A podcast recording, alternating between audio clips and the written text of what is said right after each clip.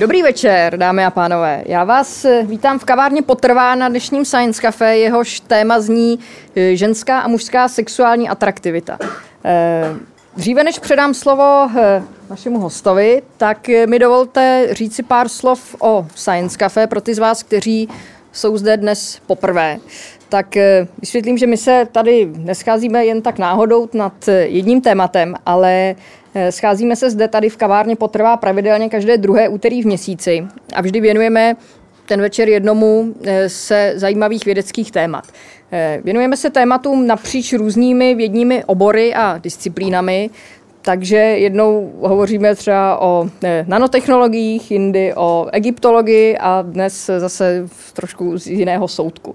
Eh, takže tímto si vás dovoluji srdečně pozvat na některé z našich dalších eh, večerů, pokud vás zajímá takovéto neformální eh, setkávání nad různými tématy, tak vězte, že to není dnes nějaká náhodná akce, ale že je to pravidelný cyklus diskuzí. Ten koncept Science Cafe probíhá úspěšně v zahraničí a naše občanské združení Otevíráme ho v Praze Eh, realizuje teď eh, již čtvrtým rokem a máme radost, že kromě toho, že Science Cafe probíhá tady v kavárně Potrvá, tak se postupně rozrůstá do dalších měst v České republice. Takže jenom stručně zmíním, že Science Cafe probíhá například v Ústí nad Labem, v Brně, v v Českých Budějovicích, třeba ve Veselí nad Moravou a v několika dalších městech. Ten počet už se teď blíží desítce. Eh, takže to je jenom inspirace pro ty z vás, eh, kteří třeba eh, mají známé kolegy, kamarády někde v těchto městech, takže i tam se Science Café konají. Konají se vždy na různá témata, není to tak, že co je dnes večer, že, že, že bude teď úplně v nejbližší době třeba někde jinde, ale, ale těch témat je celá řada. Eh, pokud by vás zajímalo více informací, tak vás zvu na naše webové stránky sciencecafe.cz, kde všechny tyto informace najdete. Eh, tak teď úplně jenom prakticky k tomu, jak probíhá každý takový večer Science Cafe. Potom, co já hned už skončím hovořit, tak předám slovo našemu hostovi, který bude mít úvodní vystoupení a potom bude čas na vaše otázky. Eh, vaše otázky k tématu, takže věřím, že, eh, že eh, to bude pro všechny příjemný večer, že se společně něco dozvíme. A k tomu pokládání otázek mám jenom pár takových technických informací. Ráda bych vám představila Josefa Kačírka z Českého rozhlasu Leonardo, který s námi Science Cafe organizuje právě už čtvrtým rokem a vždy pečlivě zaznamenává vaše dotazy. Takže když budete mít dotaz, tak se prosím přihlaste. Eh, Josef k vám eh, dojde s mikrofonem a ptejte se prosím do mikrofonu, ale nenechte se tím mikrofonem zmást a ptejte se prosím nahlas, abychom všichni slyšeli, na co se ptáte.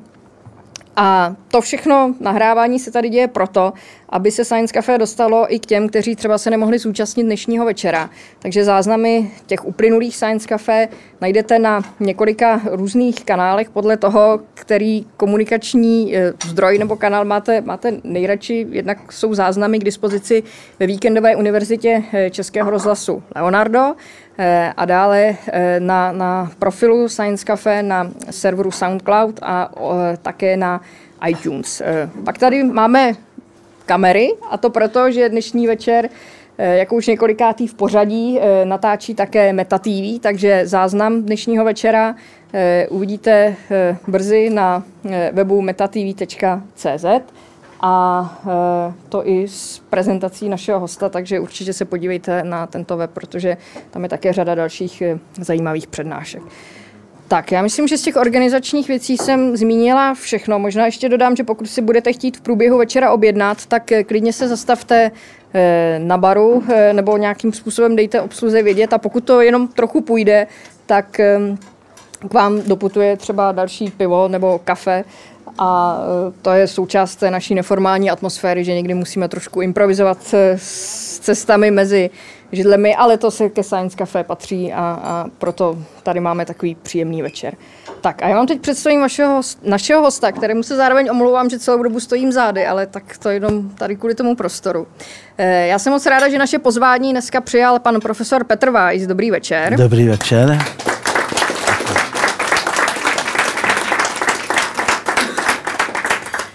A jak ostatně vidíte na plátně, tak pan profesor působí v sexuologickém ústavu první lékařské fakulty Univerzity Karlovy a Všeobecné fakultní nemocnice a působíte také v řadě ještě jiných institucí.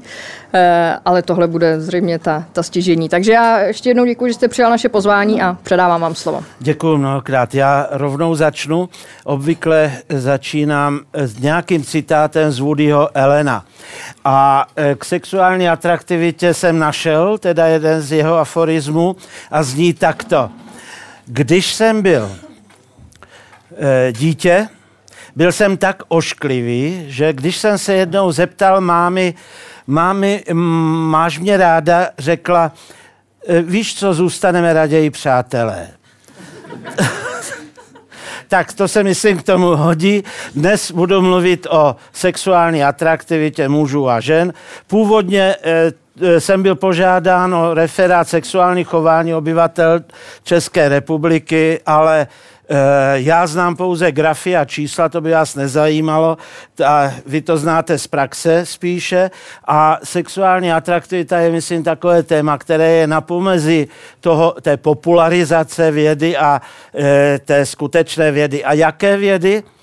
E, je to věda, která mi dala odpověď na mnohé otázky. Na některé z nich e, jsem se ani neptal, ani mě nenapadly ty otázky a dala mi tu odpověď. A je to e, evoluční psychologie, respektive evoluční sexuologie, tedy aplikace na tu evoluční, na to sexuální chování člověka obecně platí a e, promiňte, že někdy budu Eh, říkat věci, které vám budou připadat možná banální, ale obecně platí, že evoluční eh, princip nebo přístup je ten, který vychází z předpokladu, že existující životní formy jsou výsledkem postupných změn v genetické výbavě živočichů. A e, jak teda už Darwin určil, e, který je mimochodem, e, domnívám se, ještě stále neúplně doceněný nebo nedostatečně doceněný, tyto změny jsou výsledkem přirozeného výběru, tedy přežití těch genů, které jsou dobře adaptované ve svém prostředí. A teď, v oblasti sexuálního chování tento proces, ten přirozený výběr, se řídí takzvaným sexuálním výběrem. To je ten druhý princip, eh, paralelně s přirozeným výběrem, eh, nebo s přírodním výběrem, který je založen na dvou principech. A ty už Darwin pojmenoval. Ten první princip říká, že příslušníci jednoho z pohlaví, a obvykle jsou to samečkové, v případě lidí teda jsou to muži, soutěží mezi sebou o reprodukční přístup k příslušníkům toho druhého opačného pohlaví. Teda obvykle k samičkám, v případě lidí k ženám. Tomu teda se říká intrasexuální kompetice. A druhý princip je e, ten, že existuje určitý preferenční výběr příslušníků jednoho z pohlaví. Obvykle jsou to teda samice, e, v případě lidí jsou to teda ženy, které pak rozhodují o tom, který z uchazečů bude k té reprodukci nakonec e, připuštěn. A tomu se říká princip inter sexuální selekce. To znamená, ženy nakonec rozhodují o tom, kdo bude připuštěn k reprodukci. A co dělají muži? Muži obvykle soutěží o ten reprodukční přístup ženám nebo, pozor, o zdroje, které jsou pro ženy důležité. Protože ty to pak umožní, že ty ženy si je vyberou k tomu reprodukčnímu, eh, eh, k té reprodukci. Muži jsou aktivní, iniciativní při vytváření, teda při zbližování se se ženami a často se účastní rizikových aktivit eh, při, kvůli tomu, aby ženy zaujaly, aby na ně zapůsobili to si musíme uvědomit, co všechno děláme pro to, abychom zapůsobili na ženy. Například přednášíme takovéto rizikové situaci, jako je dnešní večer před, před obecenstvem. Proč to děláme? Proč píšeme knížky? Proč to je taky částečně rizikové. Proč publikujeme vědecké články nebo básně, každý dle svého samozřejmě. Jenom pro tohle. A teď, co je u těch mužů eh, to atraktivní pro ženy, co nakonec rozhoduje o tom, že budou k té reprodukci eh, vybráni, zvoleni těmi ženami. Musíme eh, teď rozlišovat dvě možnosti, protože ta kritéria pak nejsou úplně stejná. Každý z nás má v hlavě program jednak pro vytváření dlouhodobého partnerství, to bude otec mých dětí, nebo to bude matka mých dětí, s tím chceš prožít celý život. A nebo pro krátkodobé partnerství. S tímhle člověkem by se chtěl nebo chtěla bych se s ním vyspat. Nechci s ním žít. Vím, že není proto vhodný ten protějšek, ale chtěla bych mít s tím člověkem sexuální styk. Takže nejdříve, co určuje atraktivitu mužů k tomu, aby byli vybráni pro dlouhodobé partnerství? To bude otec mých dětí. To úplně nejdůležitější eh, je, Eh, kromě těch genetických a zdravotních charakteristik, ke kterým se ještě můžeme dostat, jsou signály, které svědčí o jeho přístupu ke zdrojům. Tak to zkrátka je. Co jsou to ty zdroje? To je aktuální finanční zajištění partnerů, ale ne pouze. To není, že by ženy byly zjištné, že by chtěli bohaté muže. Ne. Oni se chovají rozumně. Atraktivní je ten, který má tyto přístup k těmto finančním zdrojům, protože tento člověk e, tím ukazuje dvě věci. Jednak, že byl schopen tyto zdroje získat, to znamená, že je geneticky kvalitní, má určité schopnosti potřebné, ale za druhé, eh, taky eh, zajistí přežití eh, mě i mých potomků z evolučního hlediska nejdůležitější. Ale kromě toho finančního zajištění, to je samozřejmě i, jsou i samozřejmě další signály. Například e, signály jeho společenského postavení či moci. Například jeho sociální visibility. Proč?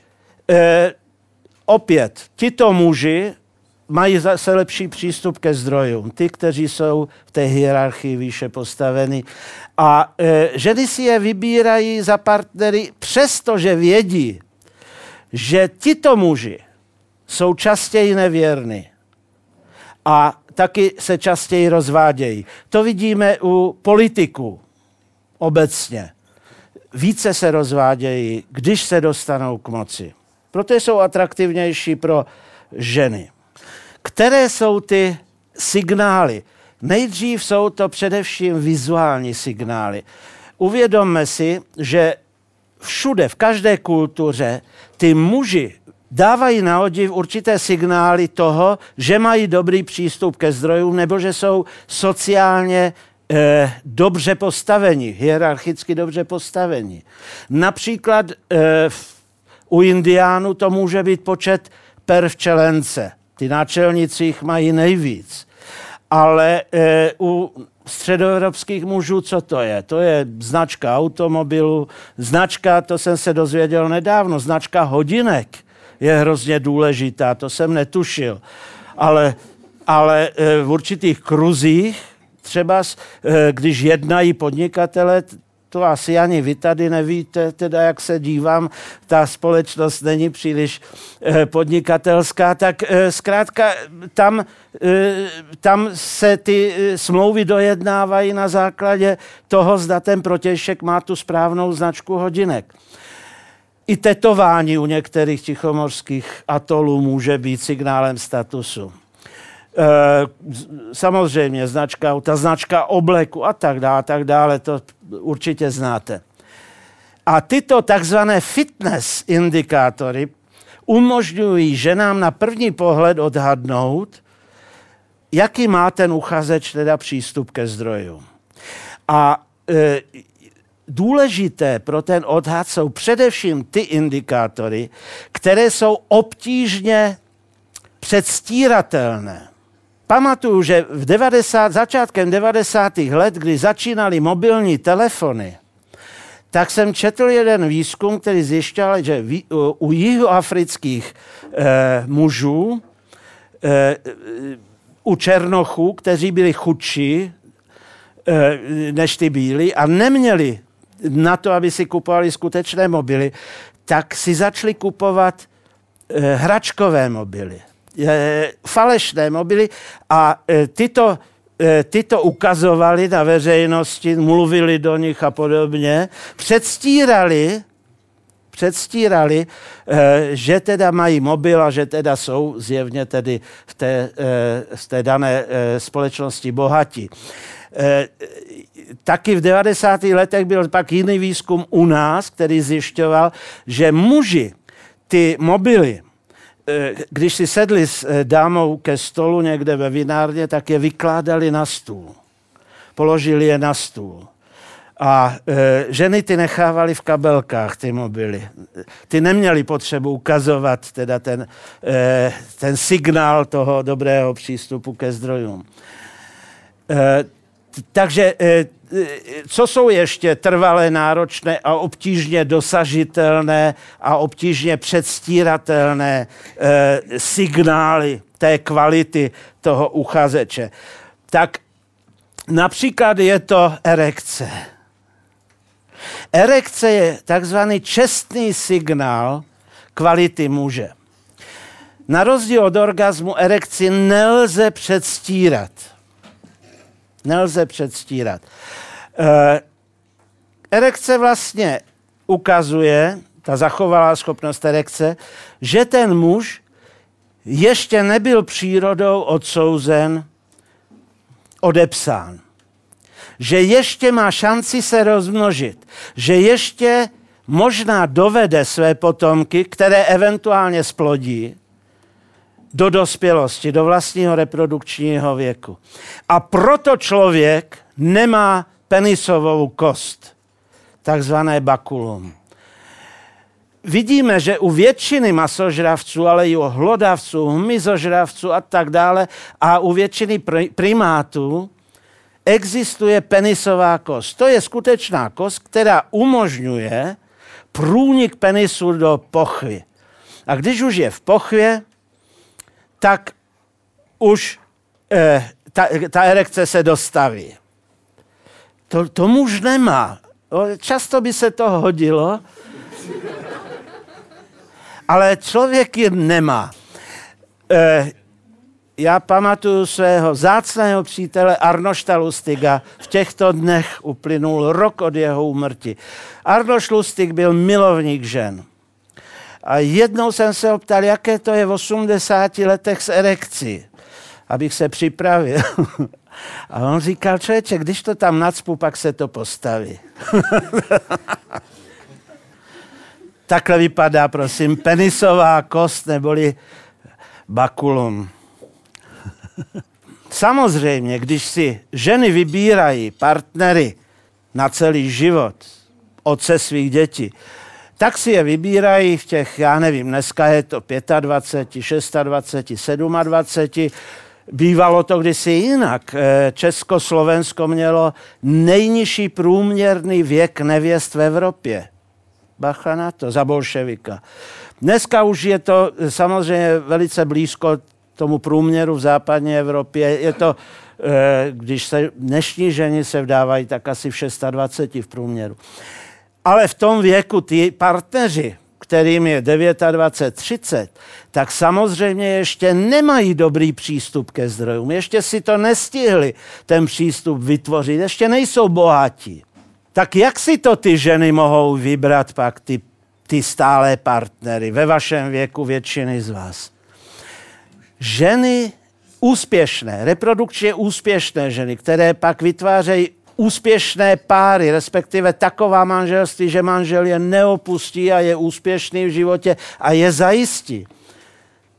tyto reprodukčně úspěšné ženy dovedou odhadnout takzvaný resource holding potential, neboli potenciál přístupu ke zdrojům toho muže. Potenciál. Ty mladé ženy už vědí, kde bude ten jejich partner za těch 20 let, těch 45. Jestli bude úspěšný nebo nebude úspěšný. A které jsou to indikátory, které jim umožňují tento odhad? podle výzkumu tyto indikátory, jsou úplně stejné eh, transkulturálně. Na Manhattanu, v Česku, eh, na eh, Borneu, všude je to stejné. To je rodinné zázemí, z jaké rodiny ten muž pochází. Jeho vzdělání, jeho profese, inteligence a ambice. A teď se dámy zamyslete nad těmi svými partnery jaký, jaký mají resource holding potential ty vaši partneři. Podle toho to můžete velmi dobře určit. Ono ale, kdyby ten muž měl dobrý přístup ke zdrojům, ale nechtěl by se o ně podělit s tou partnerkou, tak by i to bylo na houby. Proto ženy samozřejmě vyhledávají především pak ti bohaté muže, kteří jsou ochotni se dělit eh, o ty svoje zdroje. A dokazují, že v budoucnu budou ochotni do ní a do jejich potomků samozřejmě investovat. Jak to ženy určují? Nebo jak to muži signalizují? Dárky. Je to hrozně jednoduché. Je to hrozně jednoduché. Proč ekonomicky dneska ženy jsou e, ve velké většině naprosto nezávislé, často úspěšnější než ty muži. A i ta bankéřka, když ji pozve ten uchazeč na večeři a zaplatí za ně, tak je potěšená. Když dostane žena kitku, je potě... Proč? Proč je potěš? To je nějaké mrtvé byliny, když... Proč ji to těší pro Boha? Chápete to? Proč? Je to jednoduché. Ten muž signalizuje, že je ochoten, ochoten se s ní o ty svoje zdroje dělit. A že bude ochoten i v budoucnu. Ale samozřejmě platí i to, že nestačí to finanční zajištění toho partnera. Potřebuje žena vědět, že ten e, muž, který se o ní uchází, e, je e, ochoten se o ní starat a e, dodržet závazky k ní a tak dále a tak dále. A přirozený výběr proto zvýhodňuje muže, kteří dovedou projevit nebo předstírat, to si dosaďte dle svého, svou vytrvalou oddanost většina mužů vytrvalou danost pouze předstírá ve snaze dosáhnout teda eh, pří, reprodukční přístup. Ale ze stejného důvodu je taky výhodné pro muže, když dovedou předstírat zájem o malé děti. Víte, pro muže, zvláště mladé muže, eh, to není úplně přirozené. Malé děti jim nic neříkají. Ale všimněte si takové situace, že jde, eh, jde dívka se svým novým chlapcem na procházku, potkají, potká spolužačku z devítky a ona už tlačí kočárek. A teď některý z těch kluků, když ona si povídají a teď se nakloní a udělá ťu, ťu, ťu, a to je mimino, hezké, nebo co. A té ženě tady už zádu se rozsvítí světýlko a řekne si, aha, aha, ten má zájem o malé děti, ten mě neopustí, až budu mít i já to dítě. Takže, pánové, jsou jednoduché recepty. Předstírat vytrvalou oddanost, a za druhé zájem o malé děti. Ještě já se vrátím k tomu, k, te, k těm dárkům. Já tady chci říct jednu důležitou věc. Vůbec nezáleží na absolutní hodnotě daru. Co je důležité, je relativní hodnota toho daru. To znamená, existují výzkumy, které ukazují, že diamantový prsten od bankéře má, může mít stejnou hodnotu, signalizační hodnotu pro tu ženu, jako sbírka básní od studenta. Proč? Protože tvoří eventuálně úplně stejnou část toho měsíčního příjmu toho uchazeče. A ženy, ne, že by to, mají kalkulačku v hlavě, která to odhadne, ale opět, já opakuju, to není zjištné. To je evolučně účelné, aby si to spočítali takhle. To je evolučně účelné. A ta, která to neumí, tak ta možná nebude reprodukčně úspěšná. tak, a to jsme mluvili o tom, co je důležité pro ty dlouhodobé vztahy. To jsme říkali přístup ke zdrojům a říkali jsme to ty dlouhodobé eh, odanosti a, a takovéhle věci. No dobře, ale když se holka chce vyspat jenom s tím chlapem, když nechce s ním mít děti, když s ním neplánuje celoživotní vztah, přeci i to někdy je, že se s ním chce jenom vyspat, protože to je hezký kluk. To se někomu někdy stane, že jo? Tak v tom případě houby záleží na tom, jaký má přístup ke zdrojům, inteligenci, z jaké rodiny pochází a e, jestli má zájem o malé děti. To nikoho nezajímá. Co je nejdůležitější? To, to je pak vzhled muže. Ale co na tom vzhledu? Které vzhledové charakteristiky jsou důležité pro krátkodobé partnerství? Samozřejmě ty testosteron dependentní. To znamená, ty ukazatele, nejenom somatické, ale i behaviorální, eh, které eh, eh, značí, jak vysoký má testosteron, zkrátka jednoduše řečeno. Testosteron je ten hormon, který určuje sexuální apetenci, tedy potřebu, i sexuální schopnost, schopnost zrušit se. A samozřejmě ukazatele dobré imunity, to obecně jsou důležité. A co jsou teda testosteron dependentní ukazatele u mužů? Muskulatura, samozřejmě ty muži, kteří mají vyšo, vyšší e, testosteron, ti mají e, svaly zkrátka. VHR je waist hip ratio. To je u žen důležitější než u mužů, k tomu se dostaneme, ale i mu, u mužů je to důležité. To znamená poměr pasu a boku. U mužů by to mělo být kolem 0,9. Muži, kteří mají širokou pánev, velký zadek, nebo hýždě se říká, ani nevím, tak zkrátka ti, a dámy mi to asi potvrdí, nejsou eroticky příliš atraktivní. Tady dáma kýva, tak alespoň jedna s tím souhlasí. Druhá kýva, postupně budou i další si uvědomovat, že možná na tom bude něco pravdy.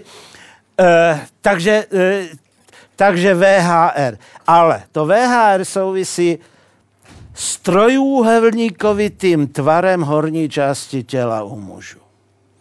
Ty jsou s vysokým testosteronem. Široký ramena, úzký boky, malý zadek. Existuje jeden americký výzkum, který dělali velmi jednoduchý, pozorovali muže a ženy v posilovnách. A zjistili, že zatímco ženy cvičí cviky na zhubnutí na celé tělo, tak muži v posilovnách cvičí cviky na horní půlku těla, na posílení horní půlky těla. A to bylo moc zajímavé pro mě, tak jsem šel za manželku a říkal jsem mi, říkal jsem mi Lucko, poslouchej, to je zajímavý výzkum, představ si, že tohle zjistili a ona se na mě kouká a říká, to ví každý.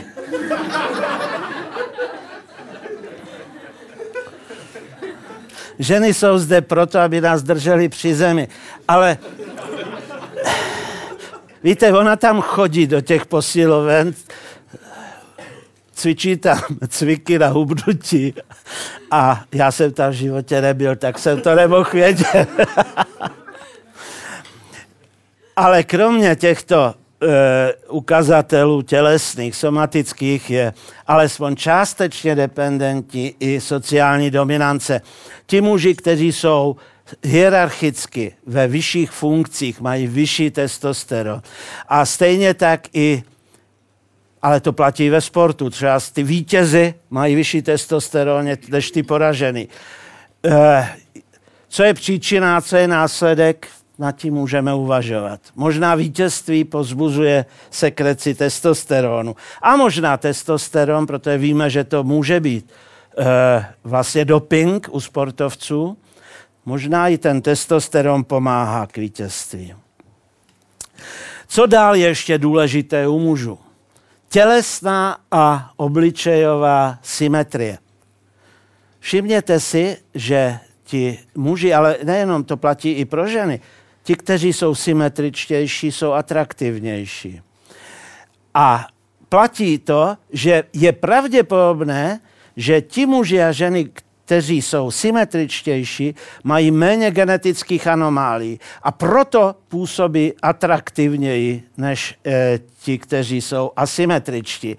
A je zjištěno, že s vyšším stupněm asymetrie koreluje nižší počet přežití u plodů, pomalejší růst, menší počet potomků, horší imunitní systém.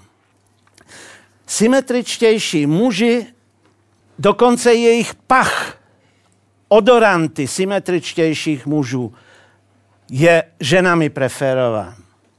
A dokonce podle jednoho výzkumu se symetričtějšími muži mají ženy více orgazmů. Ono je zjištěno dokonce, že i s bohatšími muži mají ženy více orgazmů. A na jedné, na jedné přednášce, když jsem o tom mluvil, tak ty dámy, jedna dáma se ozvala a říkala, jste si jist, že mají více orgazmů nebo jsou ochotnější předstírat ty orgazmy s bohatšími muži. A to je na zamyšlení, to je možné jsou možná ochotnější předstírat, aby vypadali funkčnější, aby si ty bohatší muže udrželi, že? Já jsem, já jsem dělal, eh, vyhodnocoval jeden z těch výzkumů, co dělám s docentem Zvěřinou, toho sexuálního chování obyvatelstva České republiky. A vyhodnocoval jsem e, právě ukazatel předstírání orgazmu. A tam mi vyšlo, že 76% českých žen, alespoň někdy, z toho čtvrtina teda často nebo vždy, předstírá při styku orgasmus. To mě nepřekvapilo, to jsem nějak tušil. nějak by to už došlo. Ale, ale představte si, a to jsem nevěděl, 18% českých mužů uvedlo, že někdy předstírá orgasmus. Jak to ti muži dělají?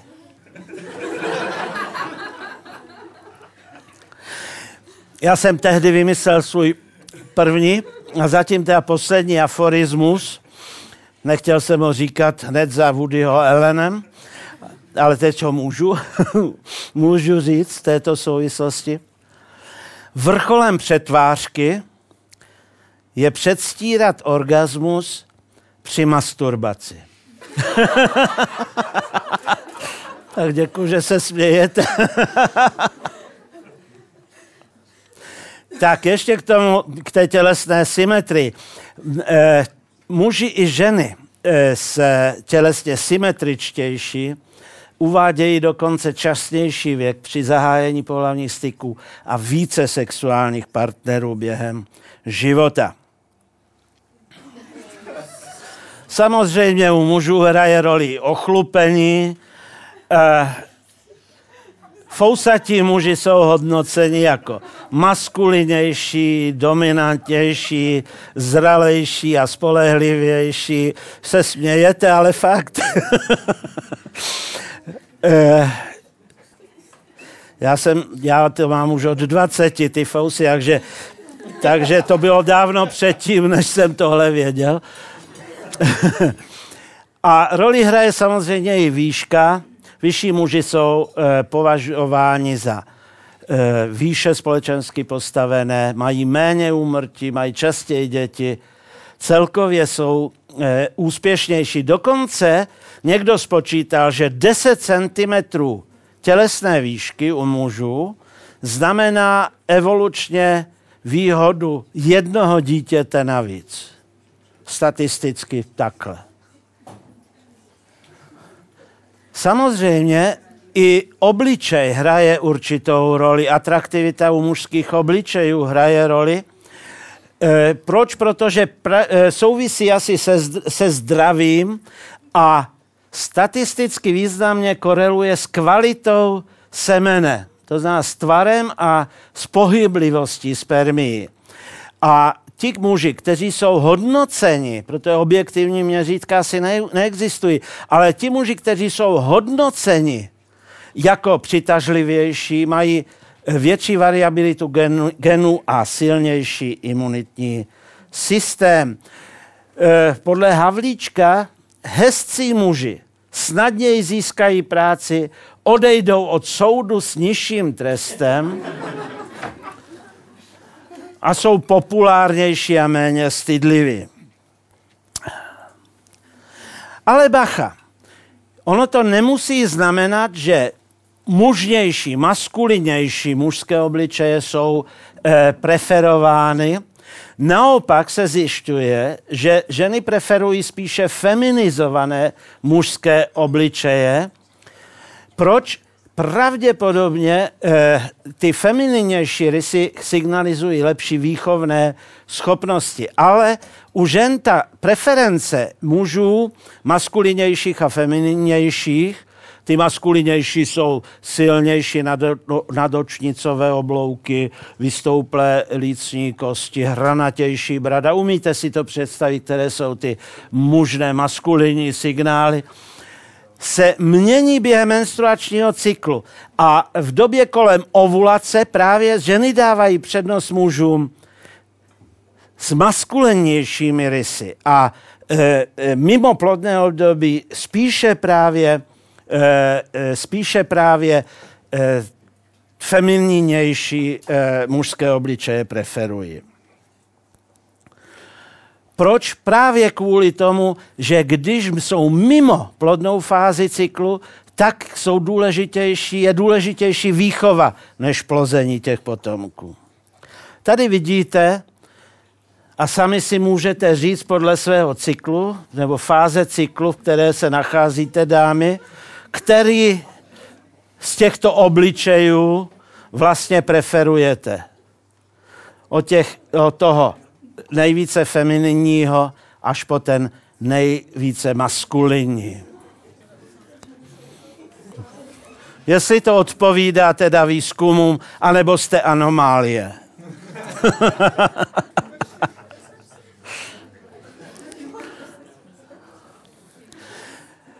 A pozor, teď přicházíme k obrovskému tématu, eh, který, eh, kterým jsou odoranty neboli tělesné pachy. Víme, že odoranty jsou sexuálně dimorfní, rozlišují se dle pohlaví. A e, jsou důležité proto, že informují nejenom o tom, jakého pohlaví je náš protejšek, ale i o jeho imunologickém statusu. A právě ženy jsou více ovlivnitelné těmi pachy, tělesnými než muži. Byl proveden známý, určitě jste už o tom slyšeli, pokus se spocenými tričky. Když ty muži nosili ta trička, 48 eh, hodin, nepoužívali kosmetiku, nejedli kořeněná jídla, nemili se v podstatě a A ta trička pak ty výzkumníci dali do nádobek a teď těm nádobkám vodili probantky, vodili ženy. A ty ženy měly určit, který z těch pachů je pro ně nejpřitažlivější, nebo nejakceptovatelnější a který je nejméně přitažlivý pro ně. A když pak srovnali ty výzkumníci, takzvaný Major Histocompatibility Complex, což je skupina genů, která určuje imunitu nebo je důležitá pro imunitní systém, tak zjistili, že nejpřitažlivější pro ty ženy byly pachy těch mužů, kteří jim byli imunitně, nebo se to MHC, nejméně podobný. A nejméně přijatelné byly ty pachy těch mužů, kteří byli nejpodobnější z hlediska té imunity. A evolučně je to jasné, proč to tak je. Protože zkrátka, když máme, když se spojí dva jedinci s co nejodlišnějším MHC, imun, s imunitou, co nejméně podobnou, jednoduše řečeno, tak potomci mají širší imunitní spektrum. Vůči širšímu spektru patogénu jsou odolní Zatímco když se spojí dva jedinci s podobným MHC, tak pak teda je jí menší pravděpodobnost, že jejich potomci přežijí. Ženy preferují, a to jsme už říkali, pach symetričtějších mužů, ale to zvláště v plodné fázi cyklu, když může dojít k oplodnění. A používání hormonální antikoncepce nebo během těhotenství se preference mění a ženy nepreferují pach mužů s odlišným MHC, ale právě s podobným MHC. Proč? E, jinak antikoncepce simuluje vlastně těhotenství. Působí právě tím, že jak si signalizuje v tom organismu, že není potřeba ty, ta vajíčka vlastně vypuzovat, protože jsme těhotní. A proto je to podobné. Eh, a proč je to tak v tomto období? Protože těhotné ženy spíš potřebují, aby nepotřebují ty eh, muže na oplodnění, ale spíš potřebují muže z příbuzenstva, protože to, ty je mohou chránit. Ještě k těm, ještě k těm odorantům. Zatímco muži vylučují odoranty především v podpaždí. U žen je to jiné.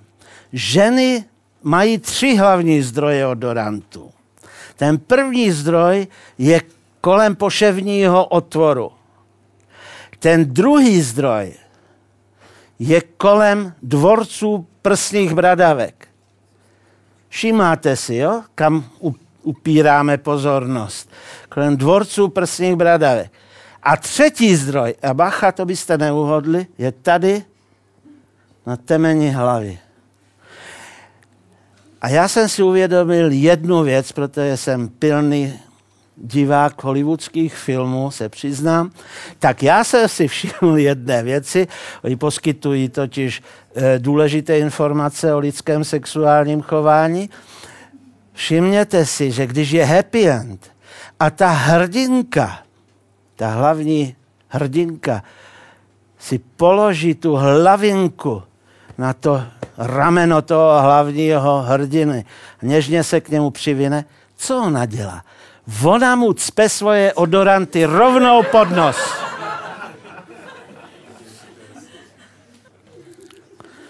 Tak samozřejmě eh, nejenom tyto charakteristiky sledové jsou důležité, taky charakteristiky behaviorální.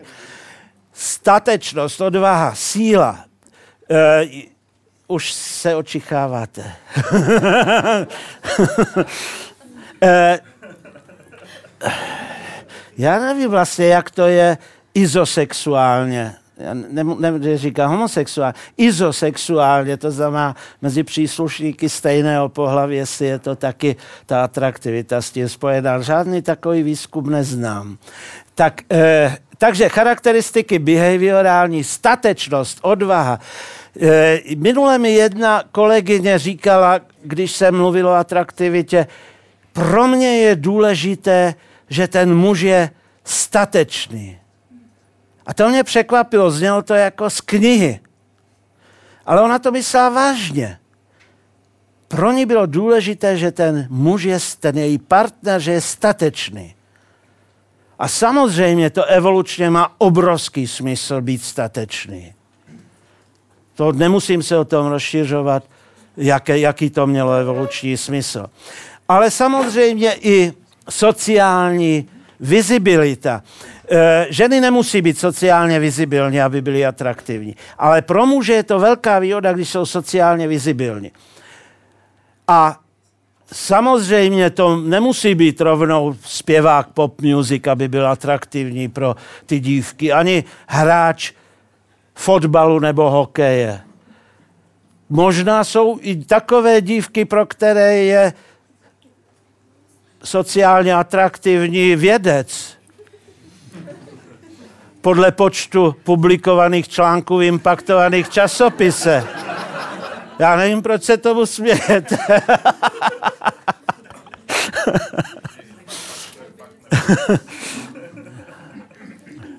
tak zkrátka i hudebníci, věci, političtí vůdcové mohou být sexuálně atraktivní pro ženy.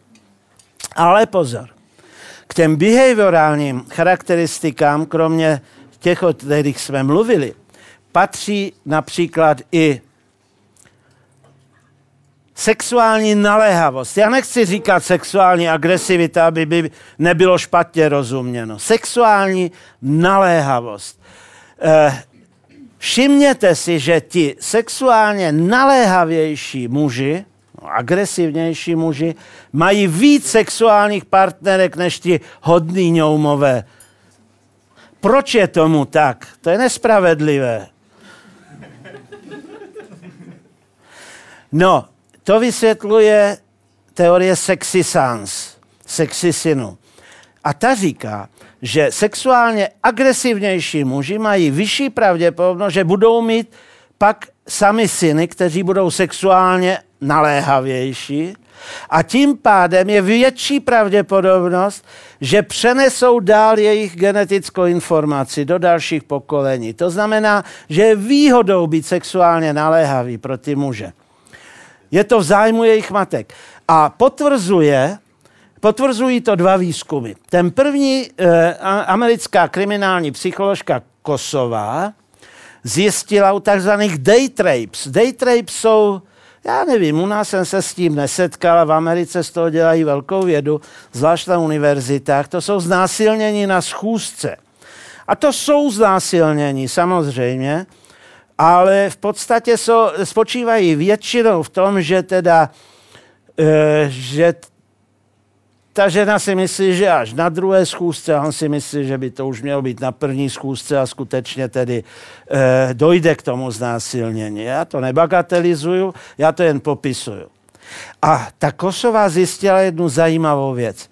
U těch day trapes je větší pravděpodobnost, že ty ženy zůstanou v trvalém partnerském vztahu s pachatelem při dokonaných znásilněních, než při pouhých pokusech o znásilnění.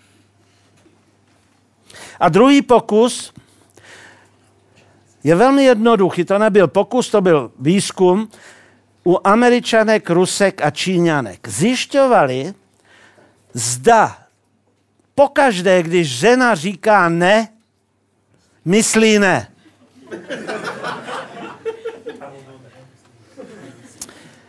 A výsledek je velmi zajímavý, protože u Rusek zjistili v 50% případů, že když říkají ne, takže vlastně mysleli ano. U Číňanek ve 40 a, Ameri- a u Američanek 30% přibližně zjistili, že když někdy říkali ne, mysleli ano. Proč to dělali ty ženy? Já bych se dovolil bych se zeptat přítomných dam, zda někdy, když jste říkali ne, jste, eh, jste mysleli ano. Když se to stalo někdy ve vašem životě, prosím zvedněte ruku. Zvedněte ruku, nestýďte se, proč byste se měli stydět? Spořádně, ať to každý vidí. jo, takže odhadem polovina z vás, tak já myslím, že se, ti, že se tím blížíme světovým parametrům. A, a proč jste to dělali? Možná to víte, možná to nevíte, ale já vám řeknu. Proč jste to dělali? Vy jste toho muže testovali. Právě z hlediska jeho sexuální naléhavosti. Testovali jste ho, zda je dostatečně sexuálně agresivní. Kdybych tenhle výzkum já znal ve svém mládí,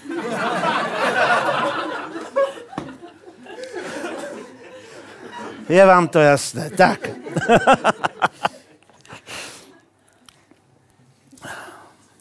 A teď jak je to se ženami. Co jsou ukazatele sexuální atraktivity žen?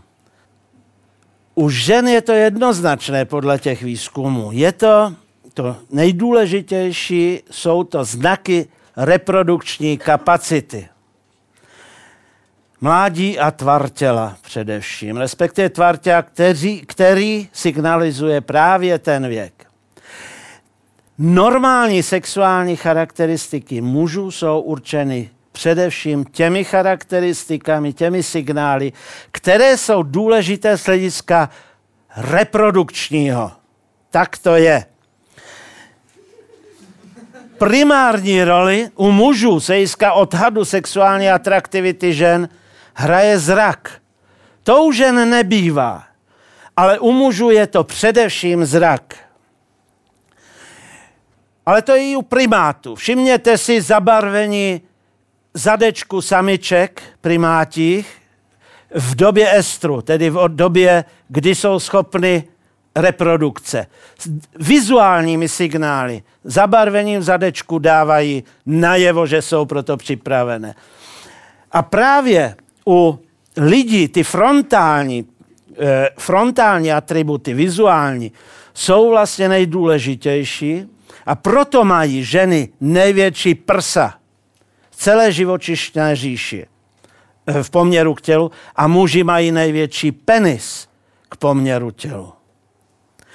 Tím nejdůležitějším vizuálním atak- eh, ukazatelem atraktivity u žen je věk.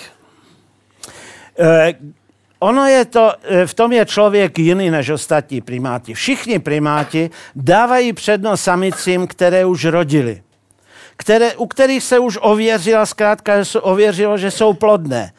Ale muži dávají přednost eh, ženám, které ještě nerodili, které jsou ještě mladé.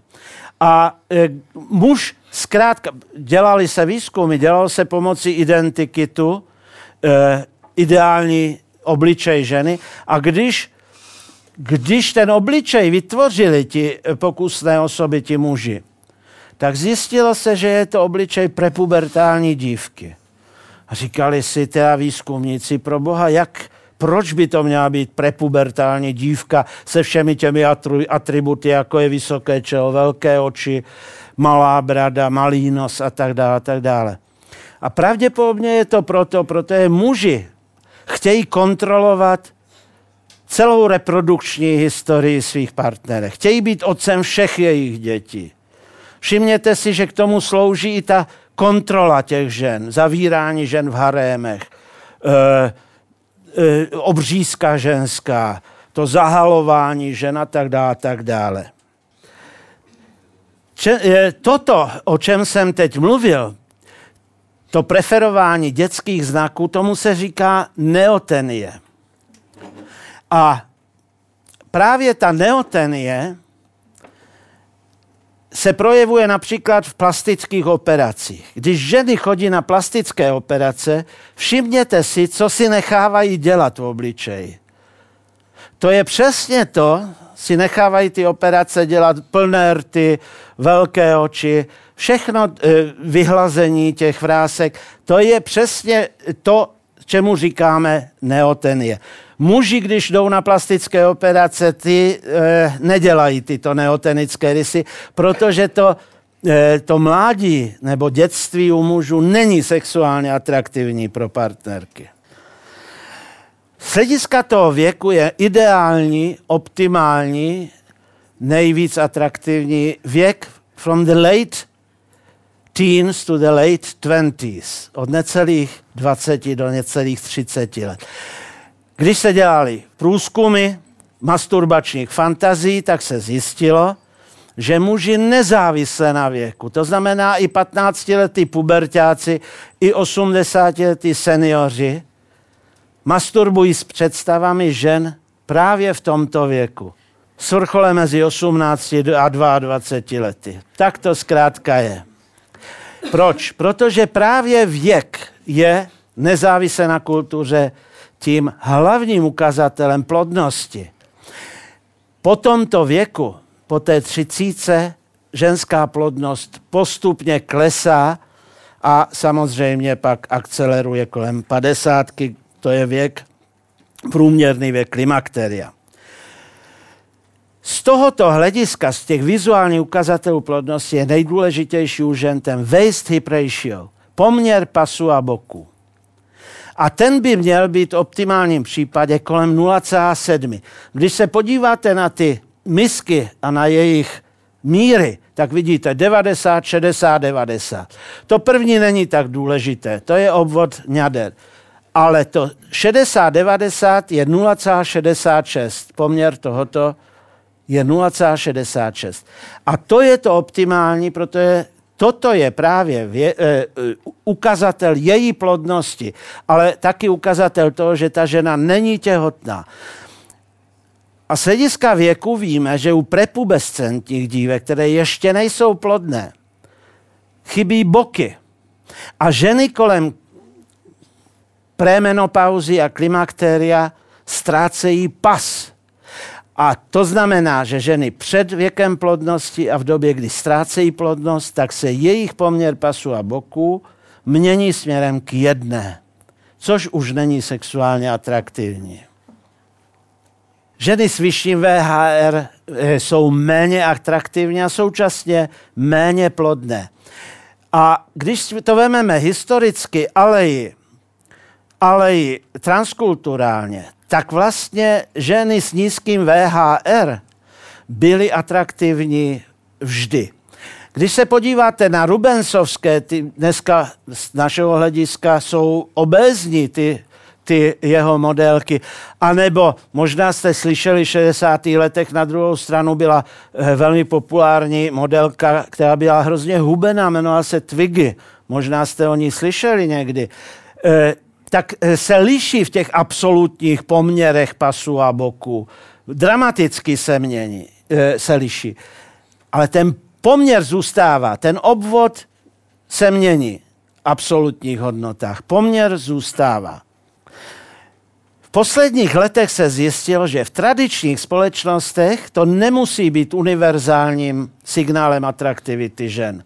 Ten VHR, společnostech s nedostatkem potravy se zjistilo, že je lepším ukazatelem atraktivity spíš eh, hmotnostní koeficient, to znamená body mass index. Pro, proč? Protože v těchto společnostech, kde je nedostatek potravy, ty tlustší ženy zajišťují le, větší pravděpodobnost přežití potomků než ty, které jsou eventuálně štíhlé. To znamená, že pravděpodobně ty, ta, ty mužské preference jsou vyladěné na ty místní podmínky vždycky. Takže ve společnostech, kde je dost potravy, jsou atraktivní ty ženy s nízkým VHR a v těch společnostech chudších ty ženy s vyšším body mass indexem. Velikost ňader přitom není historicky stála ale ani transkulturálně.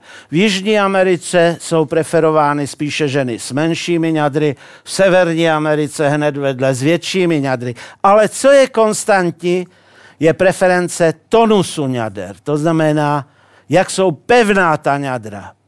Proč? Protože zkrátka pevná ňadra, eh, to jsou signály toho, že ta žena je v optimálním věku a že ještě nekojila. Samozřejmě negativní vliv na atraktivitu žen, ale současně i na plodnost má obezita, podvýživa, choroby. A viditelné vnější tělesné znaky, to je i pro muže, i pro ženy se atraktivity úplně, uh, úplně stejné. Skažené zuby, masné slepené vlasy, synalá kůže, to nejsou atraktivní ukazatele. E, protože samozřejmě to jsou indikátory zdravotního stavu. Současně ale i tělesný pach je indikátorem nebo ukazatelem zdravotního e, stavu. Už jsme si říkali, že kde všude se vytváří e, právě, právě odoranty u žen. Je zajímavé, když se díváme na chování žen – tak právě kolem ovulace ženy, i když většina evropských žen nemá tušení, kdy ovuluje. Je zajímá, že u přírodních národů to ženy odhadují nebo vědí velmi přesně, ale u evropských žen většina z nich neví, kdy právě ovuluje. To by bylo taky zajímavé udělat si, můžeme si udělat, prosím zvedněte ruku dámy, které víte, kdy ovulujete. Jedna Jedna, dvě, dvě. Jo? Jenom dvě z vás. Většina to neví. Proto například není úspěšná antikoncepční metoda manželů Billingsových, e, to znamená měření konzistence e, děložního hlenu. To v rozvojových zemích je velmi úspěšná antikoncepční metoda, e, která je schválena katolickou církví. A u evropských žen to nemůže fungovat. Dvě z vás pouze vědí, kdy ovulují, že? Jsou schopni odhadnout.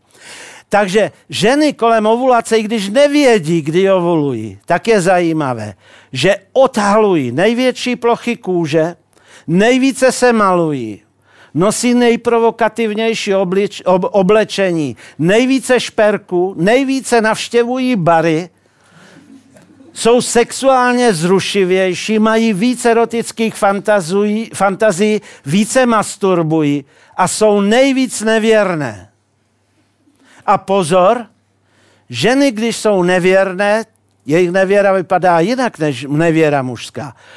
Muži jsou často nevěrní se ženami, které jsou méně hezké, méně mladé, méně e, inteligentní, než jsou jejich stále partnerky. Ženy ne. Když je žena nevěrná, tak je nevěrná obvykle se mužem, který je geneticky kvalitnější než je jejich stálý partner. I u žen, eh, které žijí v trvalém partnerství, eh, tam je, nebo u těch, který, u nich je antikoncepcí potlačen jejich přirozený hormonální cyklus, se tyto projevy, o kterých jsem teď mluvil, projevují podstatně méně. U lidí probíhá ovulace skrytě. Lidé jsou jediný živočišný druh, kde ženy tají dobu své ovulace. Ženy u jiných druhů ji dávají naopak velmi hrdě na jevo, respektive samice u subhumánních živočichů.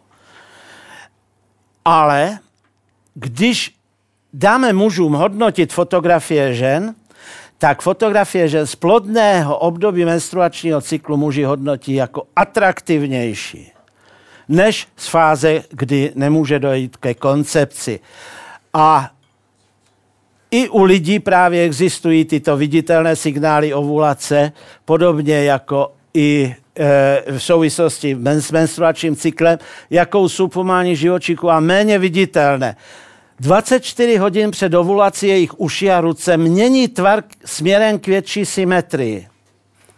Se stávají ženy symetričtějšími před ovulací. A během ovulace tím pádem jsou ženské obličeje atraktivnější.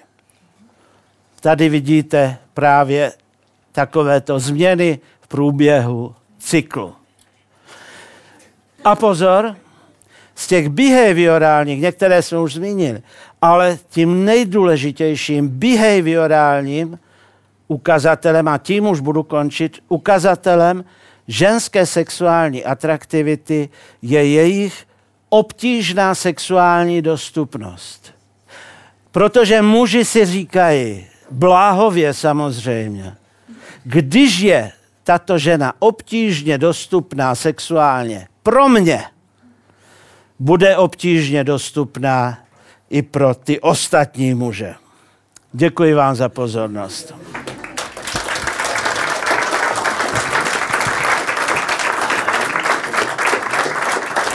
Děkuji. Děkuji. Jinak tenhle obrázek se jmenuje Žádost o ruku.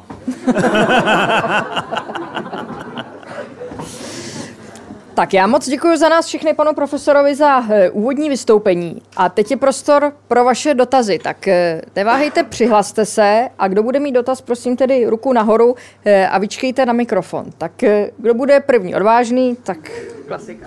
Taková tradice. Uh, dobrý den, já jsem Petr Tomek. Ptám se vždycky. Uh, já jsem se chtěl zeptat hlavně na to, vy jste zmínil ty harémy.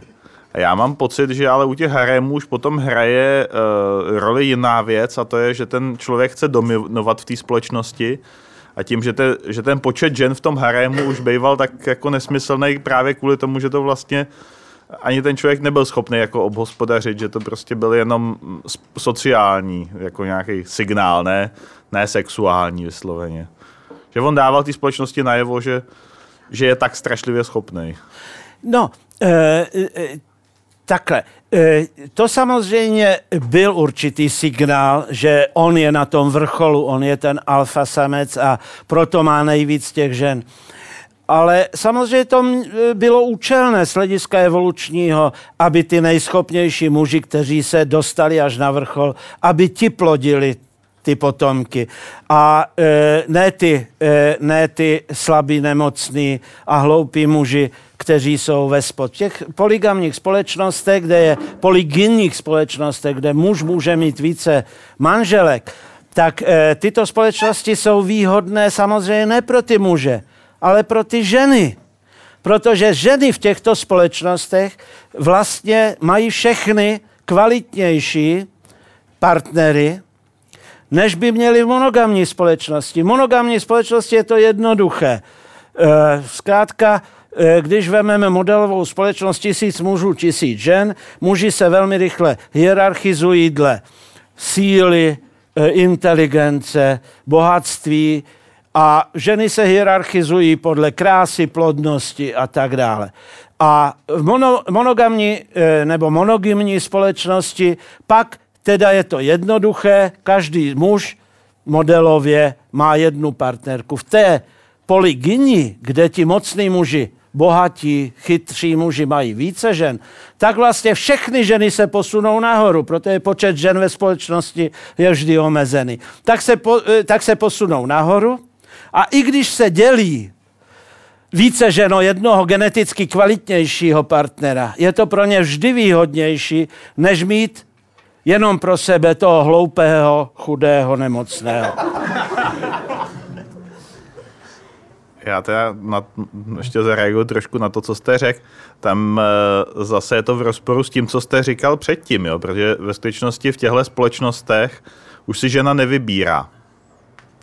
Jo, eh, tyhle ty společnosti bývají často velice prostě patriarchální a ty ženy tam bývají vnímaný spíš jako majetek. Takže je otázka, jestli tam tenhle ten výběr ještě funguje přesně tímhle způsobem, jak jste popsal, anebo jestli je to taková idealizace. Já jsem mluvil o modelové společnosti, samozřejmě, jak si to řeší konkrétně tyto e, patriarchální společnosti, tak to, e, to e, je vždy samozřejmě trochu jiné. Ale když jste se toho dotknul, e, neplatí to, že by lidé v těch moderních společnostech, které, kde jsou ty partnerské vztahy založené na takzvané zamilovanosti, že by e, ty vztahy vydržely déle než ve společnostech, kde ty sňatky e, jsou dodnes domluvené na základě kulturní a podobnosti a podobně. Já si myslím, že zamilovanost jako, jako vlastně taková akutní intoxikace organismu, hormony a neurotransmitéry, která zbavuje člověka racionálního myšlení, tak, tak vlastně zamilovanost je nejhorším předpokladem dobrého manželství. Já se jenom omlouvám, že se ještě jednou beru mikrofon. On se stejně nikdo nehlásil. Eh, já jenom jako je otázka, jestli dlouhodobý vztah je opravdu měřítkem kvality toho. Jo? Já si myslím, že třeba lidi žijou tak neuvěřitelně dlouho, že u spousty lidí je v podstatě nepřirozený, aby žili opravdu, já nevím, 40 let s jedním partnerem. Že tohle měřítko kvality může být uh, jako vlastně obráceně, jo? že ty lidi se bojí rozvést, protože tam je za to třeba trest smrti nebo podobně. Jo, že to...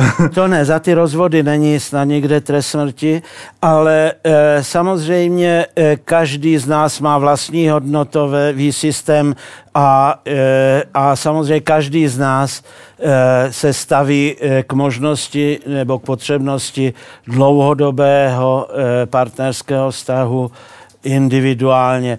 A já jsem ten poslední, kdo by chtěl určovat nějaké normy nebo chtěl posuzovat, co je lepší a co je horší. Já celý život pouze věci, eh, včetně teda vztahu pozoruji a eventuálně konstatuji, ale eh, není mým úkolem v žádném případě hodnotit. Eh, já chci zeptat, jestli se dělali nějaké výzkumy na řekněme vzájemné přitažlivosti smíšených sourozeneckých párů. Jestli, když se řekněme kamarádovi líbí kamarádova sestra, tak jestli je potom zvýšená pravděpodobnost, že se vlastně bude e, líbit tomu kamarádovi sestra toho prvního člověka. Nevím, nesetkal jsem se s tím, ale původně jsem měl pocit, že se ptáte na incestní sourozenecké vztahy. a tam je to totiž hrozně zajímavé. Právě se vracím k odorantům je zjištěno, že lidé, kteří spolu vyrůstali do především do 18. ale taky někdy do 36. měsíce věku, si v dospělosti nevoní eroticky. A protože většinou rodiče a sourozenci jsou s těmi lidmi, e, jsou spolu dohromady, vyrůstají spolu nebo, nebo e, tra, e, jsou spolu, v případě rodičů a dětí, proto vlastně e, si nejsou sexuálními partnery. A to je mechanismus, kterým se u lidí zamezuje pravděpodobně inbreedingu, to znamená plození v rámci blízkého příbuzenstva, což teda zamezuje zvyšování e, e, defektů genetických. A je zajímavé, že když se dělali výzkumy e, incestních tatínků, tak se zjišťuje, že incestu se dopouštějí s vlastními dcerami především ti otcové, kteří v tomto věku z nějakého důvodu nebyli přítomny eh, věk, e, dětství té dcery. To znamená, byli na vojně, takzvaně kdysi, to bylo velmi velmi častý model, že ten kluk udělal dítě té holce, ona otěhotněla, on odešel na vojnu v 18, Narodila se, narodilo se dítě, on byl stále ještě na vojně, jezdil domů dvakrát ročně eh, a tyto tatín, nebo jezdil po montáži, když bylo to dítě malé a zkrátka eh, eh, tam byla zvýšená pravděpodobnost incestu. A e, existuje výzkum v izraelských kibucech, říká se tomu dodnes, dodnes kibucnický efekt. E, možná víte, že izraelské kibuci byl velmi zajímavý sociologický experiment, e, kdy v těch komunitách vlastně neexistovaly peníze, všechno bylo společné, bylo to taková komuna, skutečně komunistického typu, taky to vytvářeli většinou socialisté z Evropy, tyto kibuci od 20. let. A i výchova dětí byla společná v těch původních kibucech. A k rodičům se vraceli jenom na víkend, a, respektive na sobotu a jinak žili eh, v dětských domech takzvaných, kde byly vychovávány profesionálkami a vyrůstali ve společných pokojích muž, kluci, holky dohromady. A je zajímavé, že nebyl popsán nejenom jediný případ, nejenom, že by se pak ty děti v dospělosti z jednoho kibuce vzali, kibucu vzali, ale nebyl popsán ani případ, že by měli spolu sexuální styk. Přestože nebyli příbuzní geneticky, vůbec ne, jenom spolu vyrůstali. Ani pohlavní styk mezi těmito společně vyrůstajícími dětmi nebyl popsán. Tak já budu narážet tady na otázku pana. Já jsem četl před několika lety eh, v pubertě v Bravíčku takový fotolove story, a že, eh, prostě, že, že dva No, jeden kluk a holka se prostě zase zamilují a vyspali se spolu, ale později zjistili, že, že to jsou sourozenci. No, tak jestli, jestli je možný, že takhle, když se po několika letech setkali, tak ano, um, to je známý případ to, té německé sourozenecké dvojice. Myslím, že proběhlo to i tiskem eh, před pár lety. Eh, byli adoptovány v dětství, v dospělosti se seznámili, nevěděli o sobě, e, vzali se, měli dít, dvě děti, než se zjistilo, že jsou sourozenci. On byl uvězněn, on šel do vězení kvůli tomu, přesto až ho pustili, protože se měli rádi, se vrátil, splodili ještě další dítě. Ale to byli právě sourozenci, kteří byli adoptováni a rozděleni teda v útlém dětství a nevyrůstali dohromady. Je to možné. Existují tyto případy. Já bych se chtěl zeptat, jestli v závislosti na fázi cyklu se projevuje eh, u lesbiček preference jiného typu žen? U homosexuálních mužů a žen tyto eh, výzkumy byly prováděny, zatím nemají jednoznačné výsledky sejska odorantů, ale je zajímavá jedna věc, z hlediska sexuální orientace, když se dělal ten pokus se spocenými tričky, kde se dali eh, pachy heterosexuálních mužů, heterosexuálních žen, homosexuálních mužů a homosexuálních žen, a pak se k tomu vodili teda e, e, probandi muži i ženy e, homo i heterosexuální orientace, tak e, ty výsledky byly nesmírně zajímavé. Dá se rozeznat sexuální orientace podle pachu. Nejlépe byly hodnoceny všemi kategoriemi, to znamená i heterosexuálními muži a tak dále, tak dále všemi těmito kategoriemi pro bandu byl nejlépe hodnocen pach heterosexuálních žen. Na druhém místě byli heterosexuální muži, na třetím místě byly homosexuální ženy a na čtvrtém místě byl pach homosexuálních mužů. Až s jedným rozdílem, že homos, u gejů byl hodnocen pach homosexuálních mužů výš než e, pach lezeb. Takže tento výzkum existuje, ano. Já bych se chtěl zeptat ještě jednou na ty pachové záležitosti v té sexuální, eh, na, na, na, ty, na ty pachy, na ty, eh, na, ty, na ty znaky, které se projevují pachem. A já jsem kdysi četl, že e, jsou vlastně dva receptory toho pachu. Jednak e, ten normální, jako který vnímáme všechny pachy, a pak je nějaký receptor na, na, na feromony. Eh, který mají třeba hmyz a tak, mají mnohem víc vyvinutý a že prej, eh, i u lidí je speciální receptor, receptor, který je jiný než normální čichový buňky, který vnímá právě feromony. Tak se chci zeptat, na, nakolik tyhle ty pachové vlastnosti toho, hm, té atraktivity jsou záležitostí normálních pachových buněk a na, do jaký míry těch receptorů na ty feromony? No, Pokud eh, vůbec něco takového existuje jako rozumí, feromony. No, feromony, to je v podstatě, jsou odoranty, a akorát u e, hmyzu tomu říkáme feromony. A u hmyzu to má e, nejdůležitější vlastně signalizační funkci z hlediska reprodukce, protože hmyz je schopen na kilometry rozeznat e, několik molekul feromonů samiček, ale u mužů, u lidí, tomu říkáme odoranty, a e, e, co se týče toho vnímání, e, tak samozřejmě, děkuji, tak e, samozřejmě e, je to tak, že olfaktorický bulb, který je, eh, který je centrum čichovým eh, u lidí, je vlastně součástí, víceméně součástí mozku, dá se říci.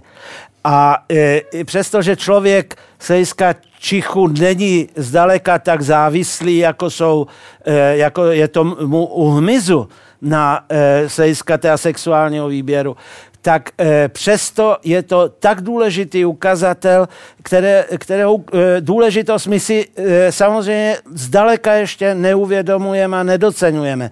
Já nezapomenu, že i v jedné televizní debatě jsem byl s jednou kolegy manželskou poradkyní a když jsem mluvil o důležitosti těch pachových vlastně e, signálů, tak ona se dívala a říkala, člověče, mě to nikdy nenapadlo, ale právě dneska jsem měla v poradně jednu manželku a ta mi říkala, paní doktorko, on mi nějak nevoní. A když vám ten partner nevoní, to nevím, jestli s ním vydržíte celý život. To zase říkám já. K tomu, abyste sexuálně byli atrahováni k tomu druhému, měl by vám vonět. Protože když vám nevoní, nevydržíte. Dobrý večer, já se teda neptám vždycky, ale dneska bych se ráda zeptala. Zajímalo by mě, jestli se ta atraktivita může s věkem měnit. Ptám se zejména proto, že mě tady zaujal termín, který jste řekl reprodukčně úspěšná žena. A když třeba žena zjistí, že je reprodukčně neúspěšná, může to mít návaznost právě k tomu, že ty atributy, ty atraktivnosti se mění s věkem? V jakém smyslu, že se mění s věkem? Uh, vy jste říkal příklad, že muž si začne vyhledávat ženu um, nějakého typu a vlastně vždycky stále stejnou, co se to týče vzhledu. Já jsem si to tak přeložila. Aha. A jestli ta že... Mluvíme jiným jazykem, je mi to jasný. A zajímalo by mě, jestli ta žena si začne pak třeba jako vyhledávat muže, po určitém věku zase s jinými atributy, že jednou si řekla, jo, jednou bude úspěšný a pak zjistí, o, tak ta úspěšnost už možná není dominantní teďko, děti máme. Zajímají mě úplně jiný atributy. Jak to je? Helejte, to je, každý z nás mluví celý život jenom o sobě. Já to přiznávám. Jo, jo, to je známá věc. Eh, já, já jsem dalek od toho, abych se pokoušel generalizovat tak tyto věci. Myslím si, že je ani nelze generalizovat, ale existují ženy, které, a to se ví, které si vemou alkoholika, rozvedou se s ním, protože s ním nelze žít, a zápětí si vemou dalšího alkoholika. Já dokonce jsem měl kamarádku, ta jednou přišla domů a našla svého manžela v posteli s mladým klukem, rozvedla se s ním a víte, koho si vzala? Toho kluka. Trvalá afinita některých žen. A, e, takže některé ženy e, dělají stále stejnou chybu, některé se poučí. Nepotěšil jste.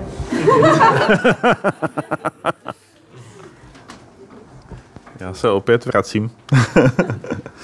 Eh, před chvilkou odešla taková dneská posluchačka s velice dlouhýma nohama a mě v tu chvíli vytanula v paměti jedna zpráva, kde jsem četl, že eh, v dobách, kdy jsou rozšířený sexuálně přenosné nemoci, nějak jako mohutně, Eh, tak se eh, jako hlavní atraktant na ženách projevuje jako se objevují nohy. A eh, tam mě to zaujalo, říkal jsem si chvíli, jestli to nějaká katolická propaganda nebo něco podobného, ale pak jsem si říkal, že by na tom něco mohlo být. Popravdě řečeno jsem tu původní zprávu nenašel, ale chtěl jsem se zeptat, jestli o tom něco nevíte. Nevím o tom nic. A proč by to tak mělo být? To tam právě nikdo nezdůvodňoval. Aha. Tak většinou, většinou ženy s dlouhými nohami, nohama se e, líbí, ale, ale e, nevím, proč to tak je. Netuším. Eh, já jsem se chtěl zeptat, tady bylo v upoutávce, že budete vyvracet nějaké mýty týkající se současného sexuálního chování, tak jsem se chtěl zeptat, nevyvrátí teda nějaké mýty? To bylo, to bylo v, původním, v původní upoutávce, kdy právě sexuální chování Čechů a Češek bylo tématem, ale později jsme se s organizátory domluvili na Eh, na atraktivitě jako tématu, právě abychom se vyhli k těm grafům a číslům, které jsou, eh, patří spíš na vědecké konference, ale rád vám vyvrátím některé mýty, které se tradují.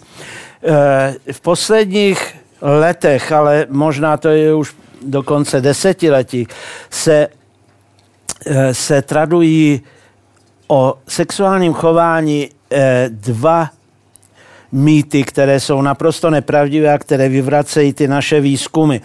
My děláme e, vlastně projekt, který je ojedinělý ve světovém měřítku. My vždy po pěti letech e, šetříme u souboru, u reprezentativního souboru tisíc mužů, tisíc žen starších 15 let jejich sexuální chování od roku 93. To znamená, že výzkum proběhl 93, 98, 2003, 2008 poslední a teď chystáme 2013. To znamená páté opakování. Nikde na světě nemají takovouhle vlastně souvislou řadu, která umožňuje zjišťovat trendy v sexuálním chování. A tato data, která zjišťujeme, vyvracejí za prvé mýtus o neustálém poklesu věku první soulože. Když se díváte na naše média, tak to vypadá, jako kdyby dneska už začínali e, děti ve 13 nebo ve 14. Není to pravda. Ten průměrný věk první soulože zůstává v průměru u mužů i u žen kolem 18 let. Samozřejmě mezigeneračně je to rozdíl. Zatímco generace, která se narodila před válkou, je průměr kolem 19 let, tak u té nejmladší generace je průměr 17,5. To je poměrně velký rozdíl, ale od 90. let neklesá. No vždyť, kdybychom si udělali tady, nebojte se, nebudu se ptát, ale kdybychom si udělali tady vlastně takový malý průzkum, já si uvědomuji, že většina z vás jsou studenti vysokých škol a ti začínají později než, než e, řeznický učni. Tak, e, ale přesto, jo? přesto bych nám vyšel ten průměrný věk vašeho prvního styku, odvážuji se typnout e, kolem těch 18 let věku. A tak, e, takže to není pravda, že klesá věk prvního kojtu, tedy takzvaný kojit arche. To je první mýtus, který neplatí. Ten druhý mýtus je mýtus o neustále se zvyšující promiskuitě mládeže. Co je to promiskuita za prvé? Já se ptám, co je to promiskuita? Je to, pro někoho to může být, vy se usmíváte, co je podle vás promiskuita? Kdy je člověk promiskuitní? Zkuste říct. Je, máte naprostou pravdu. Pro někoho to může být víc než jeden partner. Pro někoho to může být víc než pět partnerů, víc než deset partnerů, víc než sto partnerů. Jeden můj kolega říká, promiskuitní je ten, kdo má víc holek než já. A to je nejlepší definice. Tak to je jako než on, rozumíte? A e, e, takže e, dobře.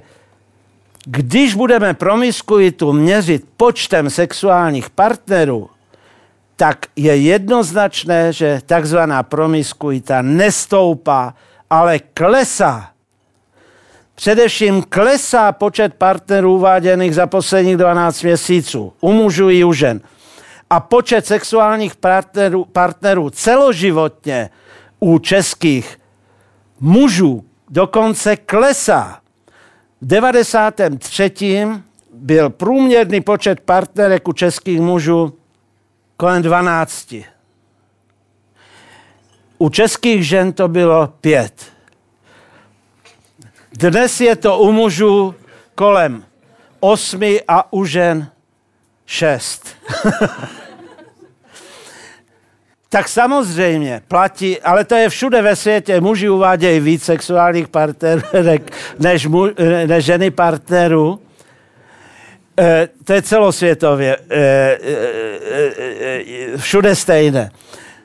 Samozřejmě je to nesmysl, protože ten počet partnerů a partnerek u mužů a u žen by měl být statisticky vyrovnaný.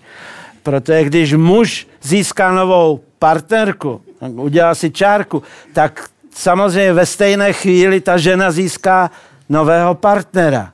Tak samozřejmě lze to vysvětlit tím, a to je prokázáno, že muži počítají mezi své sexuální partnerky i ty, s nimiž měli pouze nekoitální styk. A ženy jenom počítají mezi své partnery jenom ty muže, jejich špeny směli ve své pochvě. Ale, ale, to nejpravděpodobnější vysvětlení tohoto rozdílu je ten, to je to, že muži i ženy v téhle otázce lžou. Muži nadhodnocují ty počty svých partnerek a ženy podhodnocují počty svých partnerů. Protože, proč? Protože to je ten double standard, ty odlišné eh, požadavky kladené na mužskou a ženskou sexuální roli. Proto je muž, který má hodně partnerů, je bejk a žena, která má hodně partnerů, je není, není bejk. Tak jestli můžu, já bych rovnou navázal je vlastně na obě půlky, obě půlky odpovědi na, na před, předtazatele. Uh, jednak ten, jestli jsou nějaké věci, které se dají srovnávat opravdu jako i multigeneračně, třeba řekněme v srovnání s tím, jak to bylo u nás, třeba ve 20. 30. letech, jako nějaké, řekněme, z hlediska sexuálních preferencí, uh, řekněme, preferencí třeba jiných, jiných atributů. A uh, druhá otázka, co se taky přímo nabízí teďka, když teda samozřejmě muži i ženy lžou, tak jestli se, jestli se nějak jako s časem mění mění, řekněme, ta ideální čísla, na které má smysl lhát. Když jako, nebo jako na které má, jako vlastně, každý člověk má jakousi, si buduje jakýsi, jakousi pověst. Uh, a jestli se, jak si řekněme, mění preference toho, jakou, člověk, jak, jakou pověst ten člověk má z hlediska své sexuální úspěšnosti. No, e, my nevíme, jak to bylo před rokem 90, víte, každá diktatura je konzervativní v eh, sexuálních eh, otázkách. Všimněte si, eh, všimněte si to i v dnešním světě. Ty diktatury navlék, navléknou ženy i muže do montérek, aby teda všechny sexuální rozdíly minimalizovali. U nás za bolševika poprvé smělo zaznít slovo homosexualita v českém rozhlase v roce 86. I to jenom v souvislosti s AIDS. Žádné průzkumy sexuálního chování neexistovaly. My vůbec netušíme, jak to bylo ve 20. letech. Nejenom u nás, ale ani ve světě. Je hrozně zajímavé. Uvádí se, možná jste viděli film, film Kinsey, já jsem ho teda neviděl, ale Kinsey byl člověk, který poprvé vlastně provedl výzkum sexuálního chování široké populace. Protože dostal za úkol udělat se, e, kurz sexuální výchovy pro studenty a zjistil, že se vlastně vůbec neví, jak se sexuálně chovají američané. A proto intervjuoval spolu e, se svými spolupracovníky 20 tisíc lidí a zjistil, jak moc jsou si nevěrní, jak, kolik z nich má homosexuální zkušenost, jak často onanují, že téměř všichni žijí sexuálně před manželstvím. To Ameriku šokovalo, protože to netušila. Si mysleli všichni, že se dodržují ty tradiční normy sexuálního chování, ale nebyla to pravda. Je zajímavé, že sice se Kinsey uvádí jako první, ale v Rusku hned po revoluci provedla nějaká lékařka takovýto výzkum sexuálního chování v, v té ruské společnosti, nebo sovětské té době, ale Protože tehdy, možná víte, tak bylo to vlastně z toho hlediska, byly ty některé myšlenky revoluční, revoluční velmi progresivní, nicméně velmi záhy byla poslána na Gulag a výsledky toho výzkumu byly zničené. Takže vůbec netušíme, co zjistila, ale toto byl pravděpodobně první průzkum sexuálního chování na světě vůbec. A v České republice poprvé provedla, eh, provedl sociologický ústav Akademie věd, Československé akademie věd tehdejší, 88.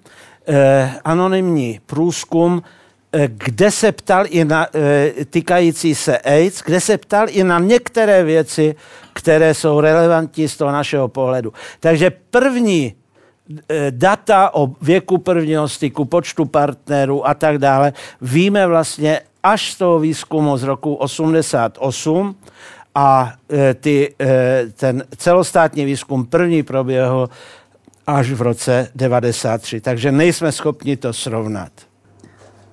Já bych měla ještě jeden dotaz. Chci se zeptat, vy jste tady ještě řekli jednu takovou pěknou větu, že ženy jsou tady proto, aby nás muže drželi při zemi. A já se chci zeptat, kdy to přijde, tahle fáze, protože samozřejmě v zamilovanosti to určitě není. Chci se zeptat, kdy zhruba si muž začne uvědomovat, že ho žena drží nějakým způsobem při zemi, právě v té otázce atraktivity a sexuality. Já bych trošku odpověď jako věděla, ale nechci podsouvat. Řekně... Děkuji. Ne, já, já, já bych vás prosil o tu odpověď. Dobrá, ale slibte mi, že odpovíte jinak. Já si trošku myslím, že to přijde z fází prvního jakoby těhotenství. V tu chvíli si asi muž uvědomí, a ta už mě drží při zemi. A pak už se to tak jakoby vleče celý život. Pletu se? Eh, já myslím, že i toto je individuální. Někteří muži si nikdy neuvědomí. Znáte takového? Kteří si nikdy neuvědomí, mm-hmm. jak potřebují, aby je žena držela při zemi. Takových je spousta. Ale je zajímavá jiná věc. Vy se díváte, vy byste chtěla takového? Poznat, ano ale ten není vhodný pro dlouhodobé partnerství. Co hledáte? Dlouhodobé partnerství nebo krátkodobé partnerství? Já si to nechám projít hlavou. A... Protože ten e, muž, který lítá v oblacích, může být atraktivní, ale e, nemyslím si, že by byl že by byl perspektivní pro dlouhodobé partnerství ale některé ženy jsou nepoučitelné. Už to tady zaznělo. ano.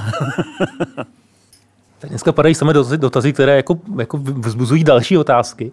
Teď mě, teď mě třeba právě jako v souvislosti tady s, s otázkou napadlo, jestli Uh, jak je to vlastně s vývojem sexuální atraktivity v dlouhodobých vztazích, jako řekněme jako z hlediska časového? Klesá. klesá. Uh, no dobře, to, jako to, to, to, víme, to víme všichni. To víme všichni, ale jestli třeba Eh, jsou na to vě... pane, pane kolego, vy to ještě nevíte. myslím, že, myslím, že už ano. A, a, a eh, tam eh, je spíš otázka, jako jestli, jestli se nějak, jestli nějak jako, řekněme, výrazně jiná dynamika toho mm, ztrácení sexuální atraktivity ve vztazích, které jsou dlouhodobé, ale bezdětné, a vztazích, které jsou dlouhodobé, ale se založením rodiny záleží pravděpodobně i na tom, proč jsou bezdětné. Zda je to racionální rozhodnutí, nebo zkrátka to tak příroda zařídila. Domnívám se, že to bude hrát velkou roli, protože eh, tam, kde ty páry jsou bezdětné, eh, že nemohou mít děti, tak tam to může podstatným způsobem ten vztah narušit. Když se proto oba racionálně rozhodnou, tak je to jejich výběr a racionální volba. Je zajímavé, že v poslední době samozřejmě narůstá, a to jste se s tím setkali i e, v e, populárním tisku, e, narůstá počet singles, počet lidí, kteří žijou sami. Týká se to jak mužů, tak i žen. A existuje výzkum, který to potvrzuje. Řeknu vám to na příkladě jednoho svého pacienta. 30-letý manažer, úspěšný, hezký mladý muž, chodí do fitka, tu horní půlku těla tam cvičí. Takový trojuhelníkovitý.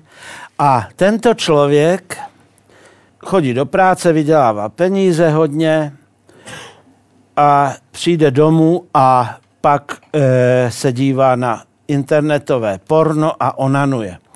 Dívá se na normální porno, je normální, nemá e, žádnou deviaci, nic.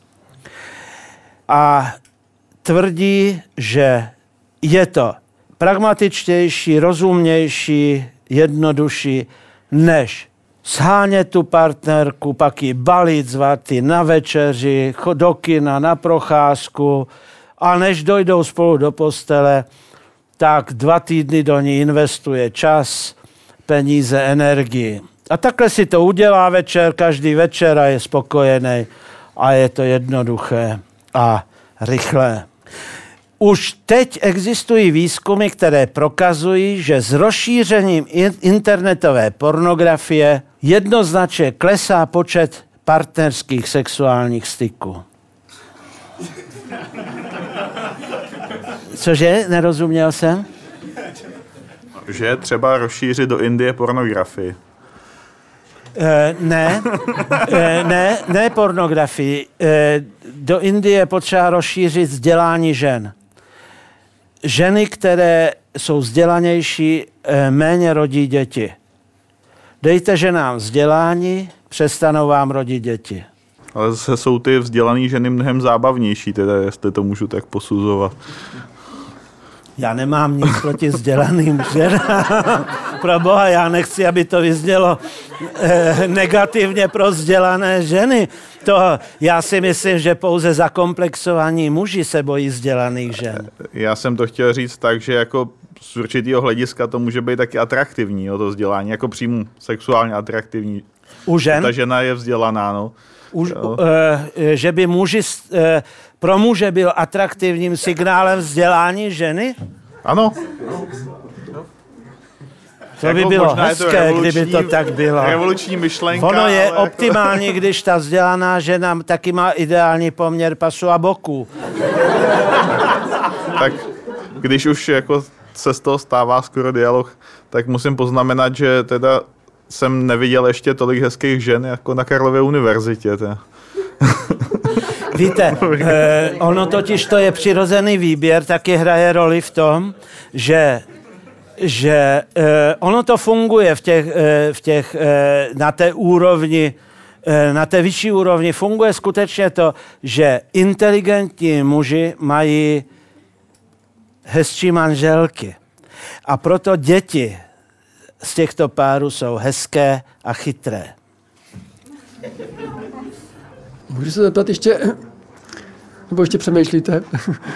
Já mám jednu krátkou otázku, Jsem se která se týká srovnání sexuálních eh, těch znaků, těch atraktivních, eh, mezi živočišné říši a člo, u, u, jako u lidí. Mě, mě zaujalo, že, že zatímco u, u lidí se prádí ženy, samičky, když to u těch ptáků a u těch u živočichů jsou většinou pestří zbarvení a mají více takových těch provokativních projevů samečci. Ano, je, je to pokusím se odpovědět. Jako... Je to eh, takzvanou rodičovskou investicí. Eh, parental investment. U těch druhů, kde se starají o rodičovská investice je obrovská hodnota v živočišné říši i u lidí. Eh, ty, eh, to pohlaví, které méně investuje do reprodukce, to, to zkrátka musí být atraktivnější, dělat se atraktivnějším pro to druhé pohlaví. Právě proto, aby byli vybráni pro tu reprodukci. A e, zatímco e, u, těch, o, u většiny ptačích druhů například, ale i u rybiček, e, ale většinou je to u těch ptáků. E, právě ten, ten sameček investuje do toho rodičovství většinou jen tu jednu úspěšnou ejakulaci. A to zas není taková námaha a investice, že jo.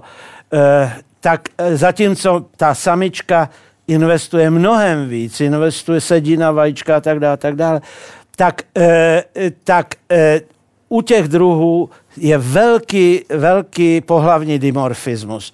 Je, velmi se liší samečkové a samičky. U těch ptačích druhů ale například je ta rodičovská investice podobná.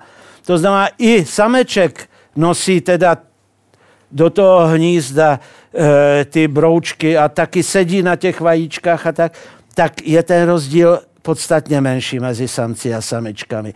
Takže e, i u lidí je zajímavé, že ten pohlavní dimorfismus je, se v průběhu dějin snižuje. Když vezmeme archeologické nálezy, tak rozdíl mezi muži a ženami z těch kosterních pozůstatků byl před těmi desítkami tisíc let menší, než je mezi současnými muži a ženami. Respektive větší. Dneska je menší. Protože zkrátka ty rodičovské, ten pohlavní dimorfismus i u lidí se snižuje. Protože i, i ty investice rodičovské se přibližují, ty mužské a ženské dneska. Já chci jenom do tohohle z toho zasáhnout, že tohle eh, je spíš věc kultury, jo, protože existují samozřejmě i lidské kultury, kde se parádějí muži.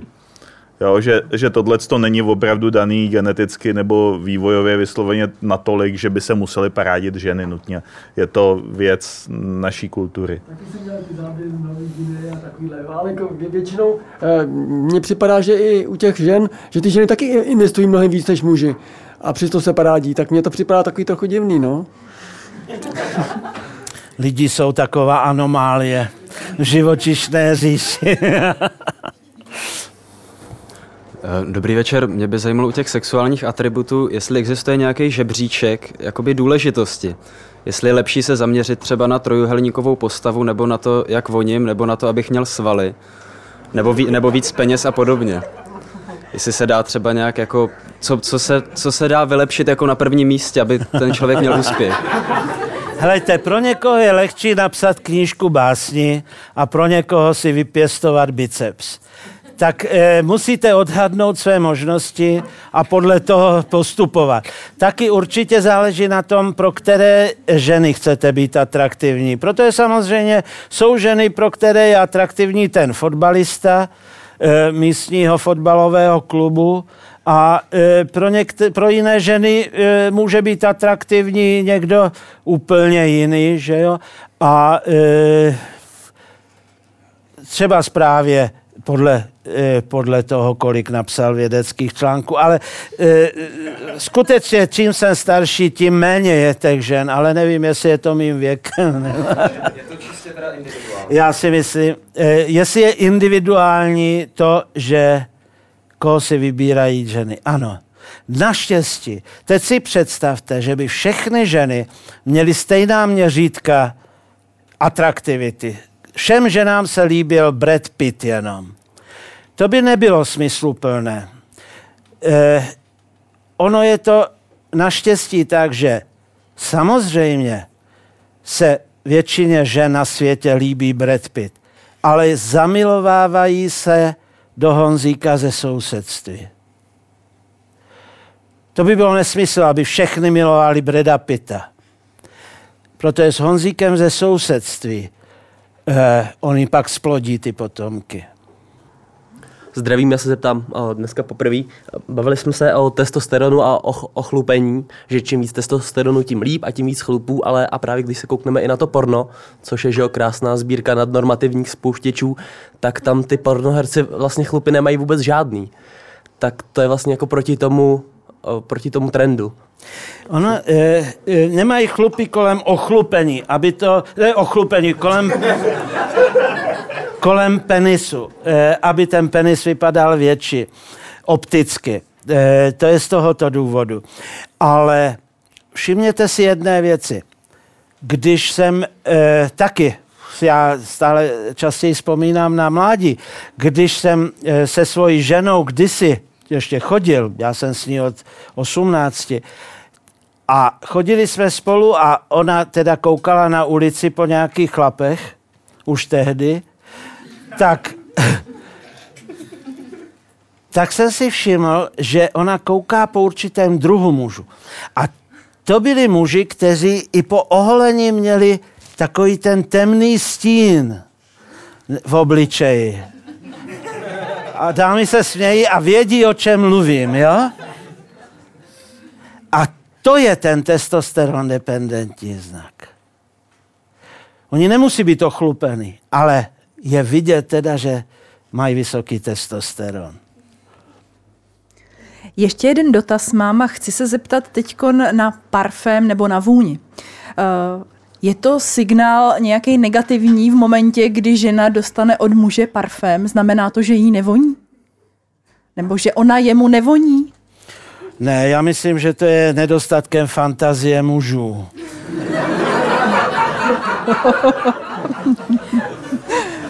jo, jsem se lekla právě zase bych se ptala na ten milník, kdy to začíná, kdy to startuje. Ono je, ne, je to, e, víte, t, parfém je drahý, to znamená, že signalizuje, že do ní je ochoten investovat a současně je to pohodlné koupit parfém, že jo. Jako není to, nedá to moc námahu. Eh, já bych se chtěl zeptat na uh, sexuální atraktivitu v průběhu s vývoje s časem, v průběhu toho, sexuál, toho reprodukčně reprodukčně aktivního nebo potenciálně aktivního věku. E, jdeme tomu, že myslím si, že jako to asi nebudu popisovat jako nic, co by tady jako nikdo ne, ne, nevzal, ale prostě když jsem byl v pubertě, tak prostě stačilo, když to bylo dlouhovlasý, e, tak jako průměrně pěkný, mělo to velký prsa. Jo? Jako to, to, to stačilo. E, dneska, když prostě potkám nějakou, řekněme, vysoce do atraktivní podoby vystylovanou ženu, jako, prostě, tak řeknu, prostě to je pipina, s kterou bych si neměl před ani po čím povídat a prostě prostě jako vůbec mě ani nenapadne, že bych, jako se, o ní měl, že bych se jako o ní měl něco pokoušet. Uh, jaké Tohle to předpokládám samozřejmě jako není nic výjimečného, ale zajímá mě, jaké tohleto má, má význam z evolučního hlediska.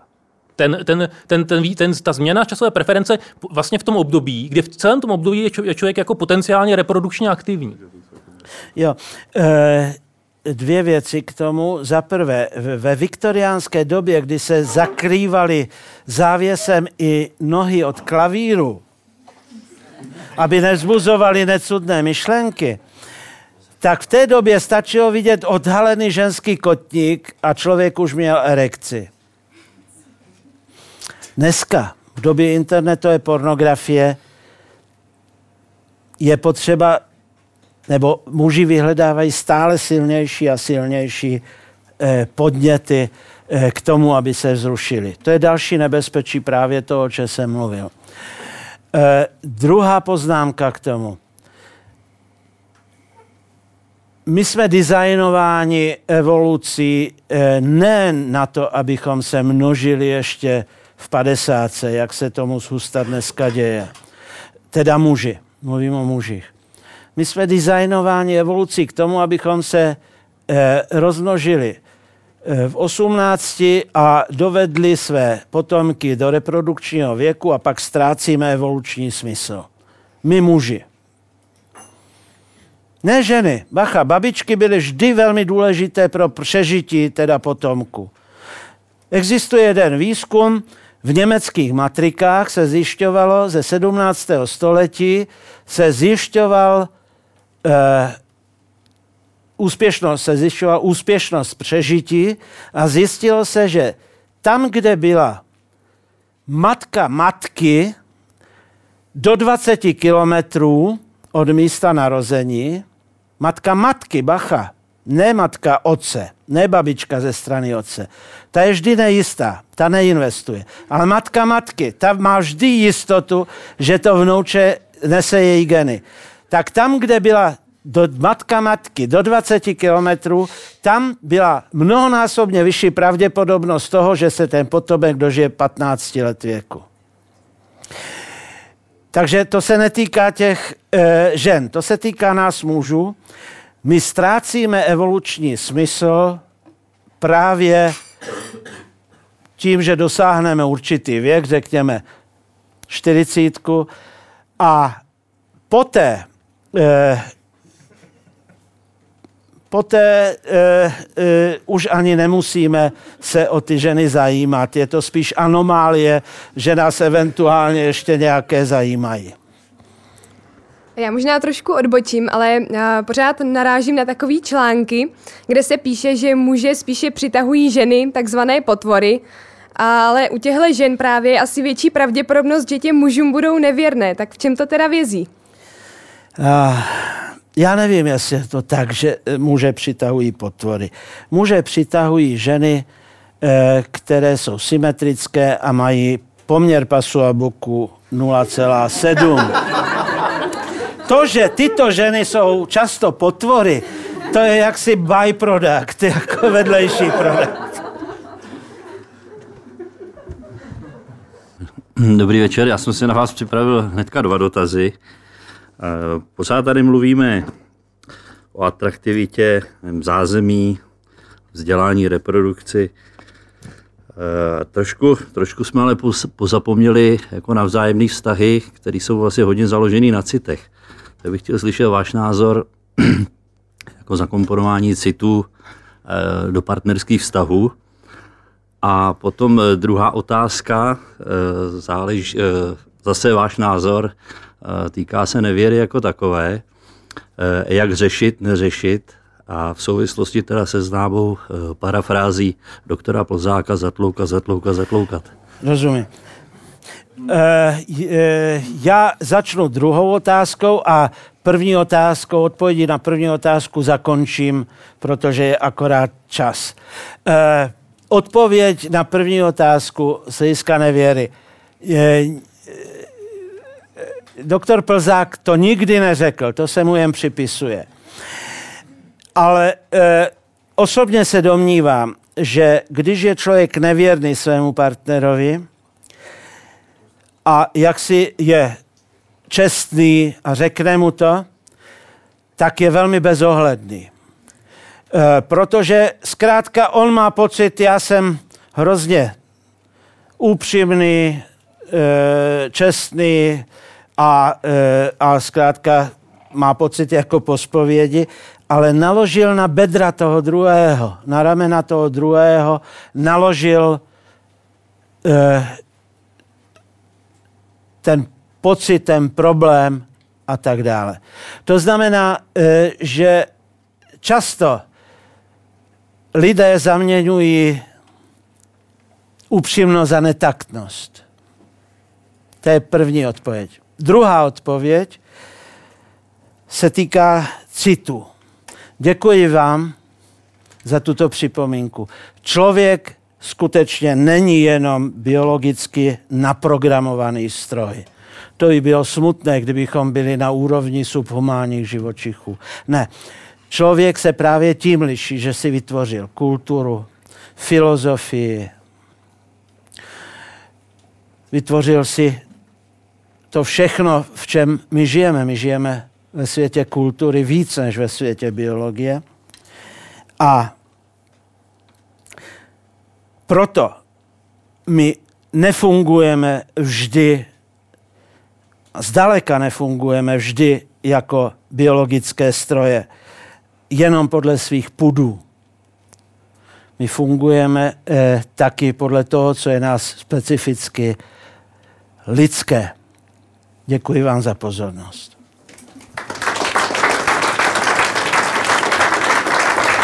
Děkuji. Děkuji, děkuji, děkuji, děkuji.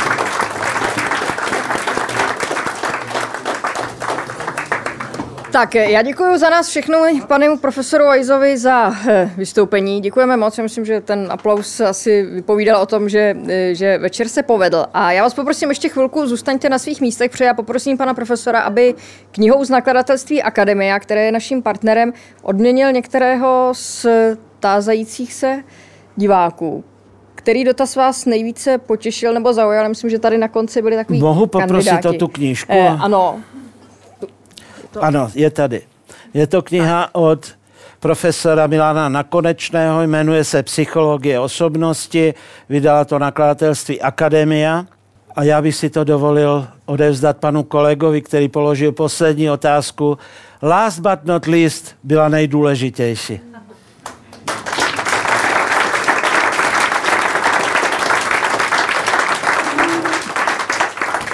Tak pro knihu si pak prosím přijďte. A e, dovolte mi na závěr e, poděkovat e, vám za otázky. Děkuji Josefu Kačírkovi za trpělivé běhání s mikrofonem. Děkuji kolektivu eh, Meta TV za natáčení dnešního večera a ráda bych poděkovala také našim dalším partnerům, kteří umožňují konání eh, Science Cafe, eh, to je nadačnímu fondu Karla Janečka, společnosti Lucky Lab a Horton International. A vedle nakladatelství Akademia je naším partnerem i časopis Vesmír, který si můžete vzít zde na baru volné výtisky.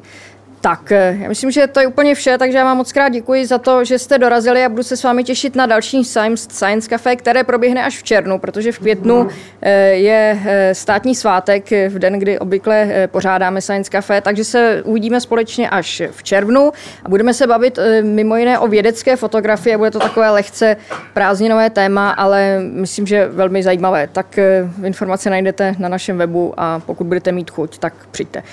Děkuji moc a přeji hezký zbytek večera. Muchas gracias.